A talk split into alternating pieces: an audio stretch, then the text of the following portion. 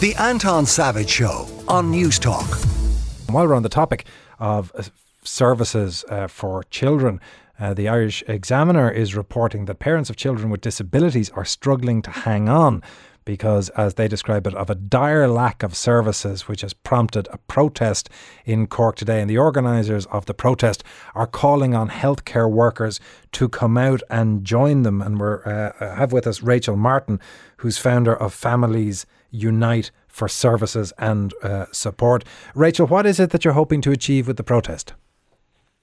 Um, we're really just trying to keep the spotlight on the fact that the progressive disability service model that was rolled out has failed, um, that the HSE have failed to uh, retain and recruit staff to fill the positions because, as we know, the Children's Disability Network teams have 30% vacancies across the board, and the families are really struggling because there's, you know, 80% of families not getting any service whatsoever.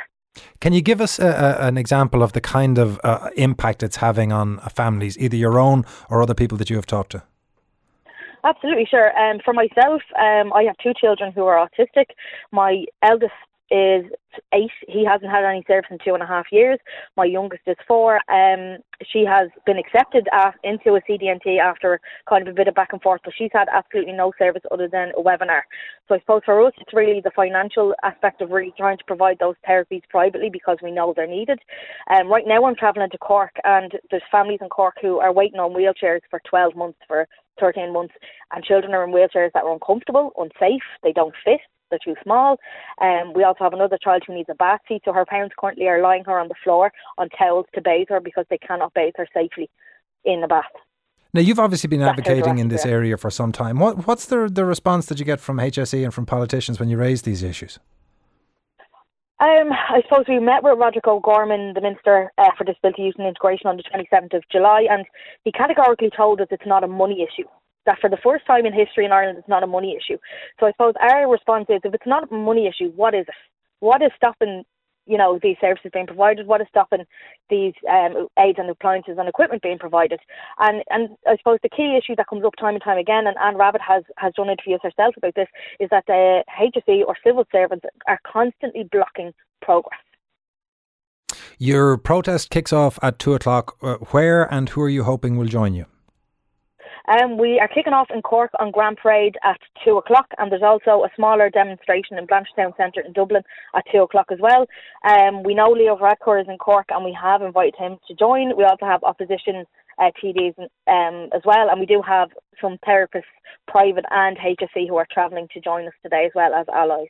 Rachel, thank you very much for coming on the show. That's Rachel Martin, who is founder of Families Unite for Services and Support, who will be protesting, as you heard, uh, in Cork and in Dublin at two o'clock today.